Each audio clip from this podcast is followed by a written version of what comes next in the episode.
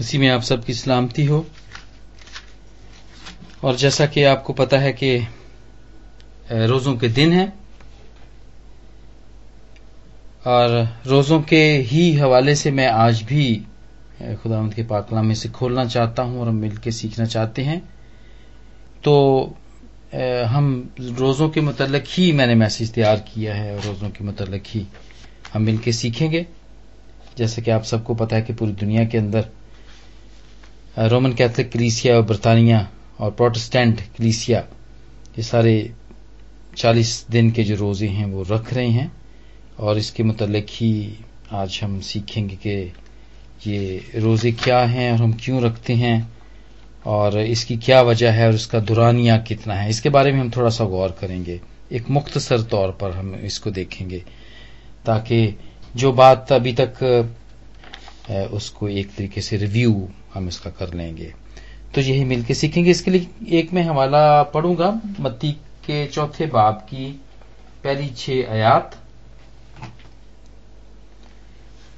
मत्ती के चौथे बाब की पहली छह आयात कुछ इस तरह से हैं। उस वक्त रू यस्सु को जंगल में ले गया ताकि अबलीस से आजमाया जाए और चालीस दिन और चालीस रात फाके करके आखिर को उसे भूख लगी। और आजमाने वाले ने पास आकर उसे कहा कि अगर तू खुदा का बेटा है तो फरमा के ये पत्थर रोटियाँ बन जाएँ। उसने जवाब में कहा, लिखा है कि आदमी सिर्फ़ रोटी ही से ना जीता रहेगा, बल्कि हर बात से जो खुदा के मुँह से निकलती है। तब अबलीस उसे मुकदस शहर में ले गया और हैकल के किंगरे पर खड़ा करके उससे कहा कि अगर तू खुदा का बेटा तो अपने ताए नीचे गिरा दे। क्योंकि लिखा है कि वो तेरी बाबत अपने फरिश्तों को हुक्म देगा और वह तुझे हाथों पर उठा लेंगे। ऐसा ना हो कि तेरे पाँव को पत्थर से ठेस लगे। और उसके बाद आगे का वाक्य मैं पूरा पढ़ देता हूँ। यसू ने उसे कहा यह भी लिखा है कि तू खुदामद अपने खुदा की आजमाइश ना कर। फिर अब लिस उसे एक बहुत ऊँचे पहाड़ पर ले गया और दुनिया की सब सल्तनतें और उनकी शान शौकत उसे दिखाई और उसे कहा कि अगर तू झुककर मुझे सजदा करे तो ये सब कुछ तुझे दे दूँगा। यसु ने उनसे कहा शैतान दूर हो, क्योंकि लिखा है कि तू खुदामद अपने खुदा को सजदा कर और सिर्फ़ उसी की इबादत कर। तब अबलीस उसके पास से चला गया और देखो फरिश्ते आकर उसकी खिदमत करने लगे। खुदावंत के पाकलाम की बरकत उसके पड़े सुने और कबूल किए जाने पर हो। आमीन। जी मेरे जीजो चालीस रोज़े जो हम यहाँ पर रखते हैं और ये दौर चल रहा है, चालीस रोजों का दौर चल रहा है, गो के ये वो चालीस रोज़े हैं जो कि हमारे बुज़ुर्गों ने रखे और हम बिल्कुल वो हमारे ही बिल्कुल रोल मॉडल हैं और हम हम उन्हीं को ही फॉलो करते हैं। आ, सबसे पहले तो मर्द खुदा मूसा ने कोई सीना पर जब खुदा से मुलाकात करने वो जब गए तो उन्होंने चालीस दिन तक रोजा रखा और इसी दौरान उन्होंने कुछ ना खाया ना पिया। और उसके बाद उन्होंने फिर जब वो क्रूज की किताब के चौतीसवें बाप की अठाईसवीं आयत में है कि वो उन्होंने फिर एक दफ़ा फिर चालीस रोज का रोजा रखा। लेकिन ये ऐसा रोजा था जो कि बिल्कुल मतवातर चालीस दिन उन्होंने ना खाया, ना पिया। तो ये रोजा तो एक ही था, लेकिन वो चालीस दिनों का था। वो चालीस दिनों पे मुहित था। एक तो मर्द खुदा मूसा ने ये लंबा रोजा रखा, चालीस दिन का। चालीस चालीस दिन के दो दफ़ा रोज़े रखे, यानी कि दो रोज़े रखे। और इस तरह एलिया नबी ने भी चालीस दिन कुछ ना खाया और ना पिया और वो बगैर खाए पिए सफ़र करता रहा। और और लिखा है कि फरिश्ते फरिश्ते के वसीले से वो आसमानी खुराक उसको खाने को दी गई। ये पहला सलाह तीन के उन्नीसवें बाप की आठवीं आयत में हम इसका ज़िक्र पढ़ते हैं। उसी तरह खुदाम यसु मसीह ने भी इसी तरह जब वो आजमाया गया, शैतान ने उसको आजमाया तो खुदा यसू ने भी इसी तरह चालीस दिन का एक ही रोजा रखा। और इस रोज़े के बाद, इस आजमाइश के बाद हम देखते हैं कि फरिश्तों ने आकर उसकी खिदमत की आकर उसको भूख लगी, और उसके बाद फरिश्तों ने आके उनकी खिदमत की। तो ये तीन बड़े बुज़ुर्ग गुजरे हैं। और यसु तो हैं और उन, उनका यही ये मॉडल है हम उन्हीं को फॉलो करते हैं और इब्तदाई कलीसिया उन्हें के बुज़ुर्गों ने यही चालीस रोज़े हमें हमारे लिए ये दिन रखे ताकि हम इनको ऑब्ज़र्व करें। अब इन रोजों में से बहुत सारे लोग हैं। हमें एक किस्म की कंफ्यूजन रहती है कि इनके क्या इनके वक्त क्या होने चाहिए और ये कितने लंबे होने चाहिए? ज़ाहिर सी बात है वो चालीस चालीस दिन का जो एक ही रोजा रखा वो तो हमें से बहुत सारे बहुत लोग तो इसको नहीं रख सकते। हो सकता है दुनिया में कोई बहुत ही कम लोग होंगे शायद एक आध जिसने रखा हो आज तक। खास तौर पे इक्कीसवीं और इस सदी के अंदर रखा हो या बीसवीं सदी में रखा हो जो कि बिल्कुल भी जिसका कोई ज़िक्र नहीं है पाकलाम के अंदर ज़िक्र नहीं है। आ, लेकिन जो रोजा रखते हैं लोग और जो पाकलाम के अंदर लिखा हुआ है, वो इसी तरह का ही लिखा हुआ है जो कि पाकलाम के अंदर है, जो कि जो कि कलीसियाँ रखती भी हैं।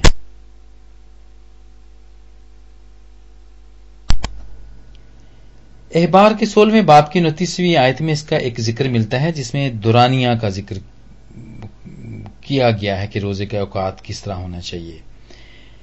तो ये चूँकि रोज़े की रस्म बनी इसराइल से ही मसीहत में मुंतकिल हुई थी, इसलिए इब्तदाई कलीसिया ने उसे जू का तू रखा। सिर्फ़ रोजों की तादाद चालीस और निज़ाम औकात यानी कि ईद से पहले चालीस दिन मुकर कर दिए गए ताकि आलमगीर कलीसिया किसी भी मुश्किल का शिकार ना हो। और इसका, इसी तरह रोज़े का रवायती जो दुरानिया है, वो गरूब आफ्ताब से लेके अगले दिन गरूब आफ्ताब तक रखा। यानी शाम से लेके शाम तक रखा है। यह सुबह से लेके अगली सुबह तक नहीं रखा, ये शाम से लेके शाम तक रखा गया है।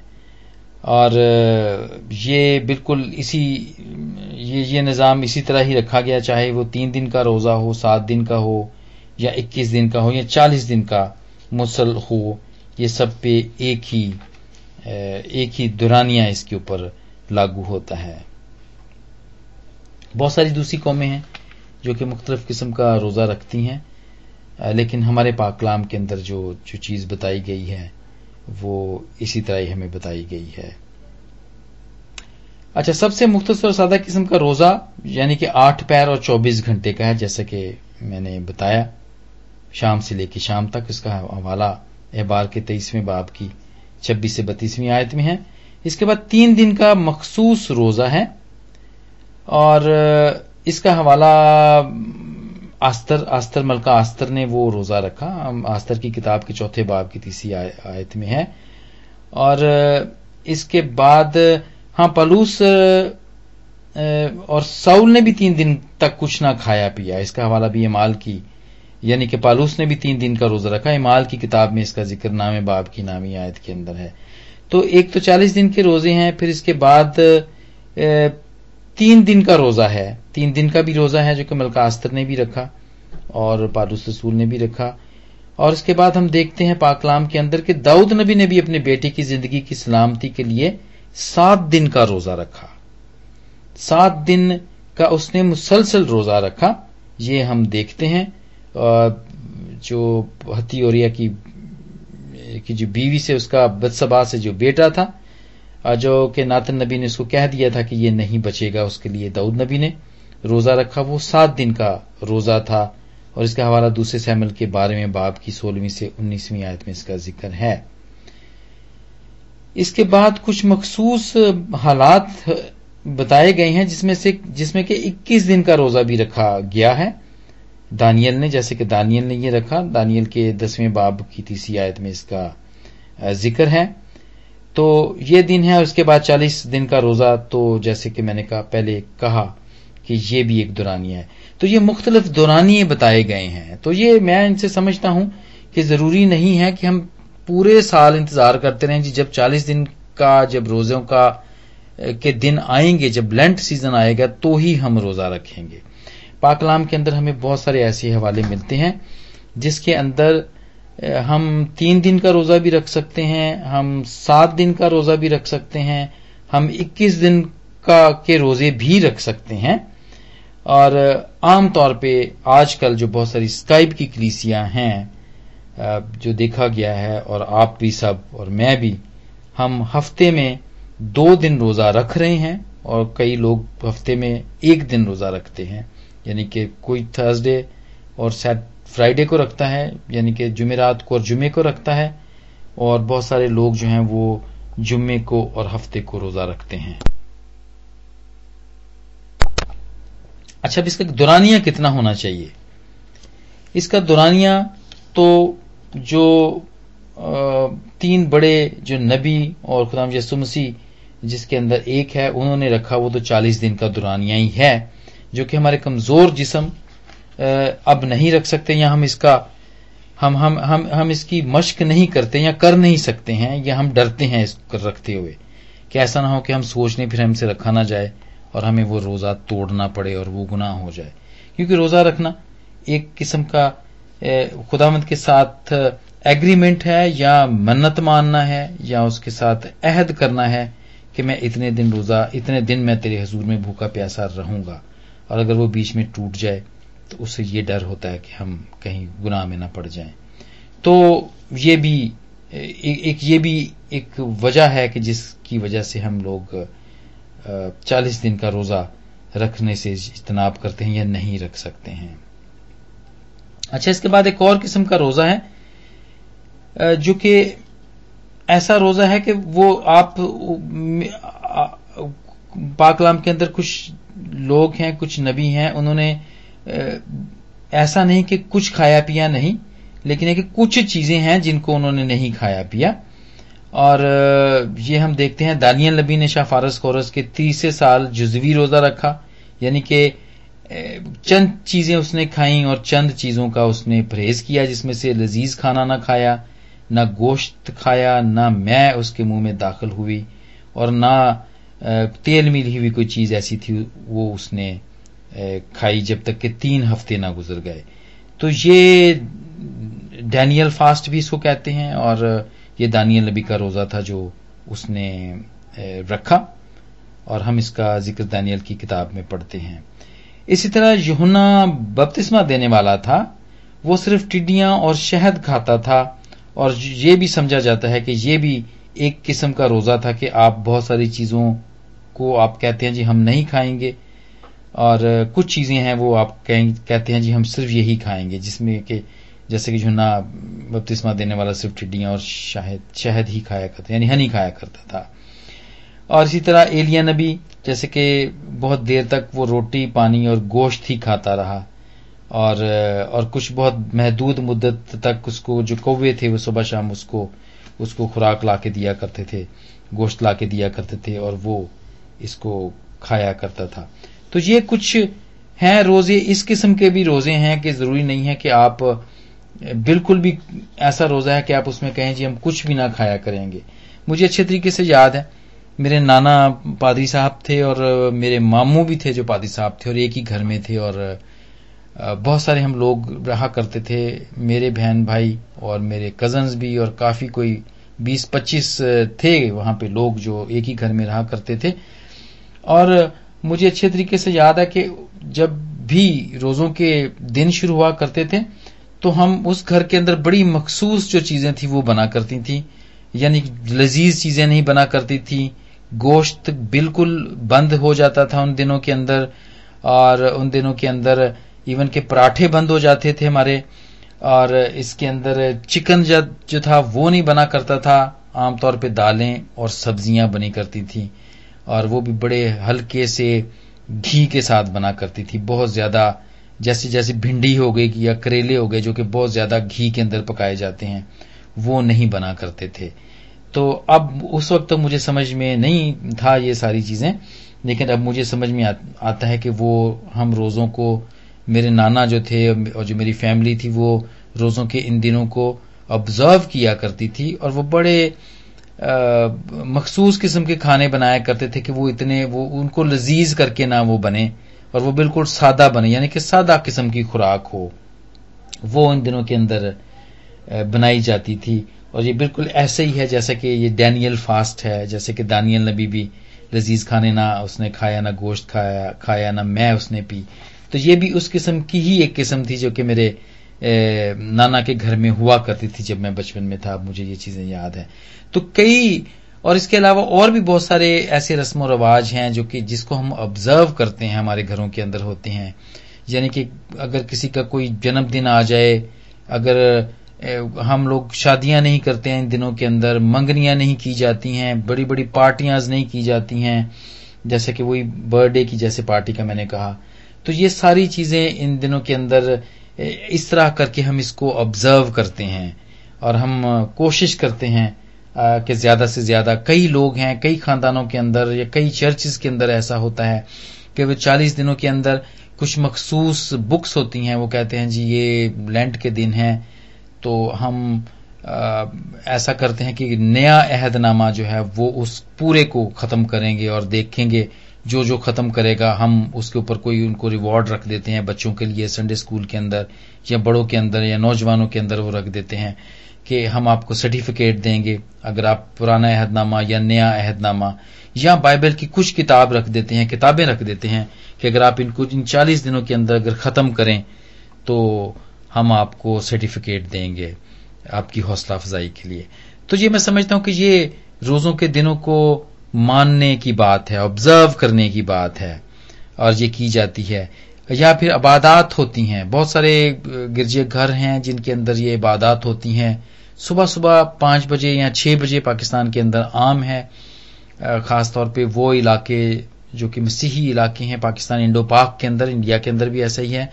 और खास तौर पे जो मसीही गाँव हैं, पूरे के पूरे जहाँ पे मेजोरिटी जो है वो 90 परसेंट या 75 परसेंट मसीही गाँव हैं। वहाँ पे सुबह की इबादत तो आमतौर पर होती ही है, लेकिन इसके साथ साथ वो शाम की इबादत का इंतज़ाम भी करते हैं। और वो इसका इंतज़ाम इस तरह करते हैं कि रोजा खुलने के वक्त से पहले चर्च को लगाया जाता है, और जब रोजा खुलने का वक्त होता है तो उस वक्त वो इबादत को खत्म करते हैं। या जैसे सात बजे अगर रोजा शाम को खुलना है, अगर किसी ने शाम सात बजे से सात बजे तक रोजा रखा है तो वो छह बजे इबादत शुरू करते हैं और सात बजे रोजा खुलने से पहले वो इबादत को खत्म कर देते हैं। तो इस तरह करके आज भी बहुत सारी कलीसियाँ जो हैं, वो प्रोटेस्टेंट के अंदर बहुत सारी कलीसियाँ इस तरह इन दिनों को मनाती हैं और वो बहुत से लजीज खाने नहीं खाती हैं, गोश्त नहीं खाती हैं, पार्टीज़ नहीं करती हैं और इस तरह करके वो बाइबल को पढ़ते हैं, ज़्यादा से ज़्यादा वक्त जो है वो खुदामंद में गुजारती हैं और इस तरह करके वो इस दिनों को वो ऑब्ज़र्व करती हैं। हम देखते हैं कि रोजा, बड़ा सुनी जाती है, ये बड़ी आम बात है कि रोजा रखने का कोई मकसद होना चाहिए। रोजा रखते हैं, क्यों रखते हैं? बहुत सारे लोग हमें कहते हैं, जी, रोजा रखा करो, जी, हफ़्ते में एक दो दिन रोजा रखा करो। रोजा क्यों नहीं रखते हो आप? तो सवाल ये आते हैं कि क्यों हम रोजा रखें? क्या मकसद? कोई मकसद होना चाहिए रोजा रखने का? तो यहाँ पे कुछ मकासद हैं जो मैंने यहाँ पे निकाले हैं और मैंने यहाँ से बाइबल में से लिए हैं और वो मैं ज़रूर यहाँ पे आप के गोश गवार करना चाहूँगा। पहला मकसद है इलाही मदद के लिए। खुदामंद की मदद के लिए खुदामंद से मदद के लिए कि खुदामंद हमारी मदद करे, उसके लिए भी रोजा रखा जाता रहा है और रखना चाहिए।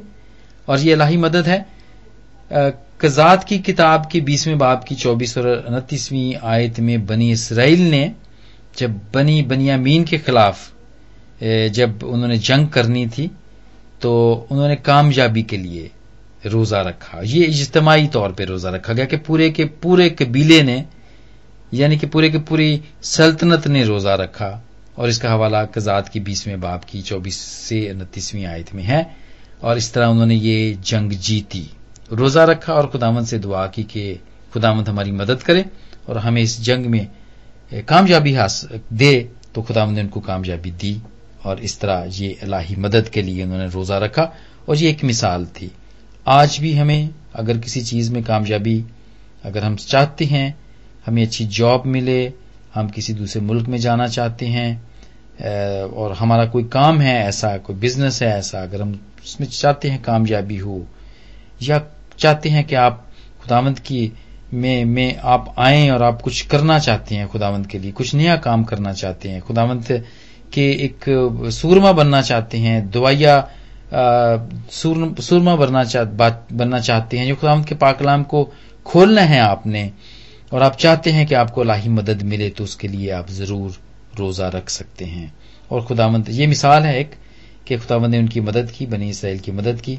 और वो जंग जीते। ये भी एक जंग है, मैं समझता हूँ, जो कि हम अपने आप से करनी होती है और इसके लिए हमें अल्लाही मदद की ज़रूरत होती है कि खुदामद हमारी सुने। इसके लिए भी हम रोजा रख सकते हैं।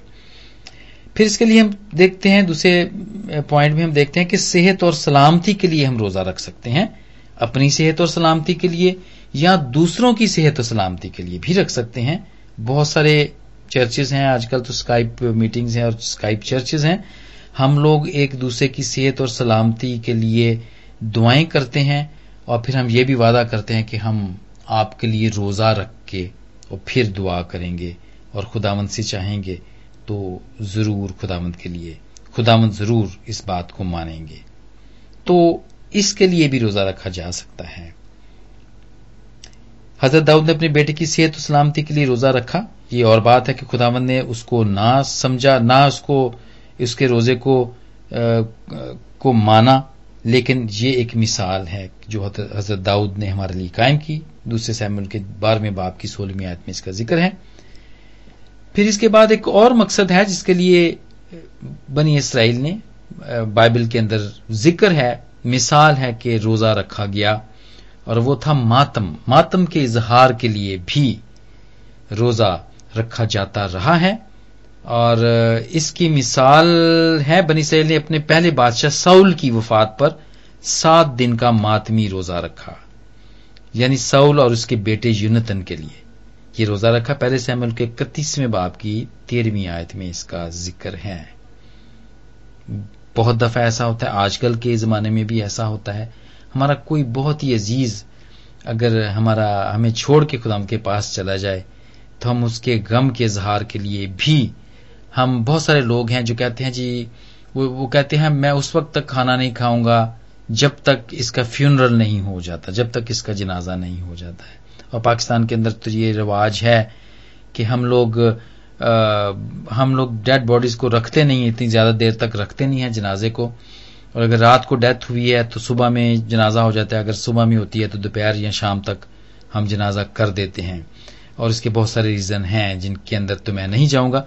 लेकिन ज़्यादातर लोग उस वक्त तक नहीं खाते, पीते जब तक कि उनके किसी भी प्यारे प्यारे का और उनके किसी भी ऐसे शख्स का जो, जिनके साथ वो बहुत जुड़े होते हैं उसका वो वो मिट्टी के हवाले नहीं हो जाता। तो वो तो वो उसके लिए रोजा रखते हैं। और ये एक रोज़े की शक्ल है।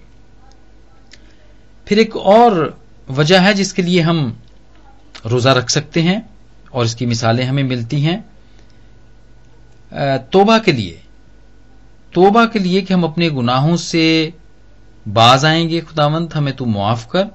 हम आइंदा को ये गुनाह नहीं करेंगे, खास गुनाह जो तेरे हुक्मों के अंदर और इसके अलावा भी जितने बाइबल के अंदर चीज़ें लिखी हुई हैं, अगर उससे आप समझे हैं और आपको किसी ने तंबी की है और बताया है कि तू इन बातों से तोबा करो, ये काम ना करो, या जो भी आदत है, एक बहुत ही ठीक एक्सेप्टेबल एक मुआशरे के तौर पे या माशरे को आपकी कोई कोई कोई आदत है कि जो को एक्सेप्ट नहीं करती हो, या आपका घराना आपकी बहुत सारी आदत को एक्सेप्ट नहीं करता है तो आप इस बात को समझते हैं, मानते हैं और कहते हैं कि आइंदा से मैं इसके लिए नहीं करूँगा, लेकिन कुछ आदतें होती हैं, वो जल्दी छूटती नहीं है। और जब वो जल्दी छूटती नहीं है तो आप चाहते भी हैं, हम कब, बहुत दफ़ा चाहते भी हैं कि वो छूटें, लेकिन वो बहुत मुश्किल होता है छूटने, कि वो हमसे छूटें। तो उस उस गुनाह से छुटकारा हासिल करने के लिए और तोबा करने के लिए कि खुदावंत मुझे मजबूती दे, हम रोजा रख सकते हैं। हम अपने गुनाह के लिए भी रोजा रख सकते हैं और दूसरे भी हमारे लिए रख सकते हैं। नहमिया ने अपने कौम के गुनाहों की माफ़ी के लिए रोजा रखा और वो मातम करता रहा। नहमिया के नामे बाप की पहली दो आयात में इसका ज़िक्र है। और इसके अलावा हम देखते हैं कि यूना नबी के मुनादी के नतीजे में नैनमा शहर के बादशाह ने और सारी रियाया ने, इवन के जानवरों ने भी सबने मिलकर रोजा रखा। और इस का ज़िक्र हम यूना की किताब में देख सकते हैं। और ये ये हम देख सकते हैं, इसका ज़िक्र हम देख सकते हैं। इसी तरह दानियल ने भी अपनी कौम के गुनाहों के लिए टाट पहनकर रोजा रखा, और इसका ज़िक्र हम दानियल के नामे बाब में हम देखते हैं। तो ये एक और वजह है जिसके लिए हम रोजा रख सकते हैं, और अपने लिए भी और दूसरों के लिए, अपनी कौम के लिए, अपने घर के लिए, अपनी फैमिली के लिए, जिसके लिए भी। मुझे अच्छे तरीके से पता है फिरदौस का एक दिन मुकर्र है वो बहनों के लिए खास किस्म, एक खास रिक्वेस्ट है प्रेयर रिक्वेस्ट है जिसके लिए वो रोजा रखती हैं। और वो मुझे पता है कि ये ये भी एक किसी की मिसाल है कि वो अपनी कौम के लोगों के लिए रोजा रखते हैं और ये रोज़े आज भी इसी तरह रखे जाते हैं। इसी तरह हम देखते हैं, एक और वजह है जिसके लिए हम रोजा रख सकते हैं और वो है फरोतनी के लिए हम्बलनेस के लिए। कुछ लोग होते हैं, उनको बहुत गुस्सा आता है। वो बहुत चिड़चिड़े होते हैं। और उनमें से बहुत सारे लोगों को तो ये समझ आ जाती है कि ये मेरी कमज़ोरी है। ये मुझे पता है कि मैं, ये मेरी कमज़ोरी है और और ये बात ठीक नहीं है। ये ये मैं गुनाह करता हूँ या करती हूँ। ये जो मुझे, जो जो मैं गुस्सा करती हूँ या करता हूँ, ये गुनाह है। और लेकिन वो कहते हैं, क्या करूँ? मुझे अपने आप पे इख्तियार नहीं है। मैं अख्तियार नहीं कर सकता या कर सकती हूँ। तो मैं समझता हूँ कि इसके लिए भी रोजा रख सकते हैं, हम खुद भी रख सकते हैं और हमारे हमारे अंदर ये चीज़ है, अगर हमने इसको जान लिया है कि ये ये कैसी बात है कि मैं खुदावन चाहता है कि मैं फरोतन बनूं या हम्बल बनूं तो उसके लिए भी हम रोजा रख सकते हैं। और इसकी भी मिसालें हैं जो हम देखते हैं अजरा के आठवें बाप की किसवीं आयत में कि अजरा ने अपनी कौम में रोज़े की मुनादी कराई ताकि खुदा के हजूर फरोतन बन सकें, फरोतन बन सकें। और हज़रत दाऊद ने भी खुदावंत के हजूर खुद को हलीम किया। इसका हवाला दूसरे सैमल के बारहवीं बाप की सोलहवीं आयत में है। तो ये कुछ ऐसी वजूहत हैं जो कि बड़े, बड़ी बड़ी बहस का बायस बनते हैं और कहा जाता है कि ये ये रोजा तो आपने कह दिया जी रोजा रखा करें हर हफ़्ते आप हर महीना रख, रखा करें लेकिन ये है कि क्यों रखा करें? हम क्यों रखें रोजा? हम रोजा क्यों रखें तो ये इसकी एक यहाँ पे मिसाल है कि ये ये ये वजूहत हैं जिसके नतीजे में हम जिसका जिसके वजह से हम रोजा रख सकते हैं। अच्छा रोज़े के हम कह सकते हैं कि ठीक है, रोजा कुछ रखते हैं, लोग कुछ प्रिटेंड करते हैं कि हमने रखते हैं, और वो रखते नहीं हैं। और इसका ज़िक्र हम बाइबल में देखते हैं, जो कि झूठा रोजा और रियाकारी का रोजा है, और खुदाम यसू ने इसका ज़िक्र बार बार इसका किया, और मत्ती के मत्ती के छठे बाब में, सोलहवीं आयत में भी इसका ज़िक्र किया कि जब तुम रोजा रखो तो रियाकारों की तरह अपनी शक्ल ना बनाओ। तो ये रियाकारी का रोजा है, यानी शो ऑफ़ करने का रोजा है। यानी बताना ये कि हम रोज़े से हैं जबकि वो रोज़े में होते नहीं थे। तो वो उस, उसमें रोज़े में वो होते नहीं थे। या सिर्फ़ शो करते थे कि हम हैं। और ये बड़ी खतरनाक बात है मेरे अजीजों और इससे बचना चाहिए। क्योंकि रोजा जो मैंने ये चीज़ सीखी है और ये पाकलाम के मुताबिक है कि ये एक अहद है ये एक कुर्बानी है। और ये आपने और आप और आपके खुदा के दरमियान में है। खुदावंत के दरमियान में ये अहद है। और अगर आप झूठा अहद करते हो खुदावंत से तो खुदावंत को तो पता है सब चीज़ों का। तो ये अच्छी बात नहीं, इसकी इसकी, इससे इससे तो फिर अच्छा है कि आप आप जो है वो रखें ही ना, आप अहद ही ना करें। आप अहद ही ना करें, ताकि इसकी आपको सजा ना मिले। और ये बिल्कुल मन्नत मानने वाली बात है। और पाकलाम में बिल्कुल इसी तरह लिखा हुआ है कि ये, इससे बेहतर है, इससे बेहतर है कि तू मन्नत को माने ही ना, और तू रोजा ही ना रखे। कि इससे इसे इस, ये कि आप कहें जी मैं मन्नत मानता हूँ और फिर मैं इसको वो मानो ना आप तो उसकी सजा बहुत है, क्योंकि खुदावंत इस चीज़ को पसंद नहीं करता है। और ये पाकलाम की बात है। एक सच्चा रोजा है, जो कि बहुत सारे लोग, हम में से बहुत सारे लोग रखते हैं। और वो जिसाया के 58 चैप्टर के अंदर ये लिखा है, और जो खुदावंत को पसंद है, जो खुदावंत को पसंद है, और वो पूरा जो चैप्टर है वो इसी तरह लिखता है, क्या ये वो रोजा है जो मुझको पसंद है? ऐसे दिन के इसमें अपनी अपनी अपनी जान को दुख दे और अपने सर को झुकाए, यानी झाओ की तरह, और अपने नीचे राख और खाक बिछाए। क्या तो इसको वो रोजा और ऐसा दिन कहेगा जो खुदावंत का मकबूल हो? क्या वो रोजा जो मैं चाहता हूँ यह नहीं कि जुल्म की जंजीरें और जुए के बंधन खोलें और मजलूमों को आज़ाद करें, बल्कि हर एक जुए को तोड़ डालें। हाँ जी, और जो अपनी जिस, जो आगे चल के है कि आप बड़े, ये बड़ा एक मशहूर बाब है, और उसके अंदर ये रोज़े के बारे में लिखा हुआ है कि हम ये सारी चीज़ें करें। और ये सच्चा रोजा है, ये सच्चा रोजा है कि हम रोजा रख के हम फिर ये काम करें।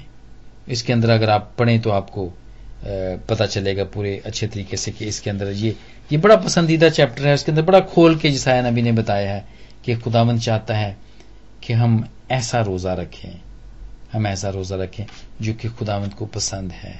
और ये वो दिन है, मेरे जीजो बहुत सारे हम में से किसी भी वजह से, उम्र की वजह से, या बहुत सारा इल्म ना होने की वजह से, या किसी बीमारी के सबब से हम रोजा नहीं रख सकते।